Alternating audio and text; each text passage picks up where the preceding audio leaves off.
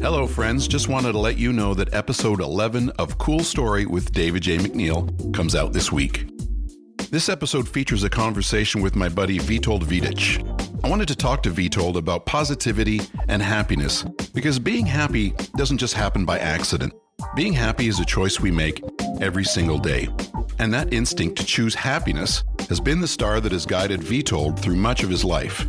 It is a lesson that he first learned as a teenager growing up in Bosnia during the increasing tensions of the wars that engulfed the former Yugoslavia.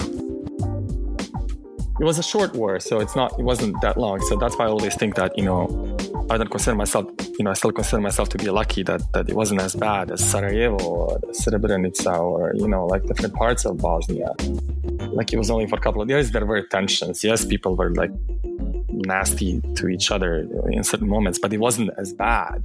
You know, like I did lose a cousin and I and I and I would give everything, you know, that I accomplished you know, for my cousin to be alive now, but you know, other people lost so much more, you know.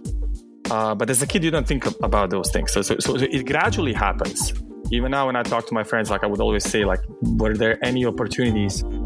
Why didn't I? Didn't you know our parents figure it out? Like, why didn't we go earlier? You know, like I, I don't blame him now, but there were many moments when I was, you know, like 16, 18. I was like, oh, wasn't that obvious?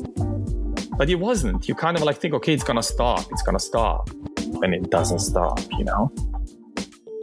Staying positive and choosing to be happy in the face of adversity would also serve Witold well when his family decided to leave everything they knew behind and start a new life in Canada. But the greatest test of Witold's resolve would come on August the 24th of 2018, when after a prolonged illness, he lost his wife and the love of his life, Barbara, to brain cancer. She was 33 years old. For more on my conversation with the ever positive Witold Vidic, please join us for episode 11 of Cool Story with David J. McNeil.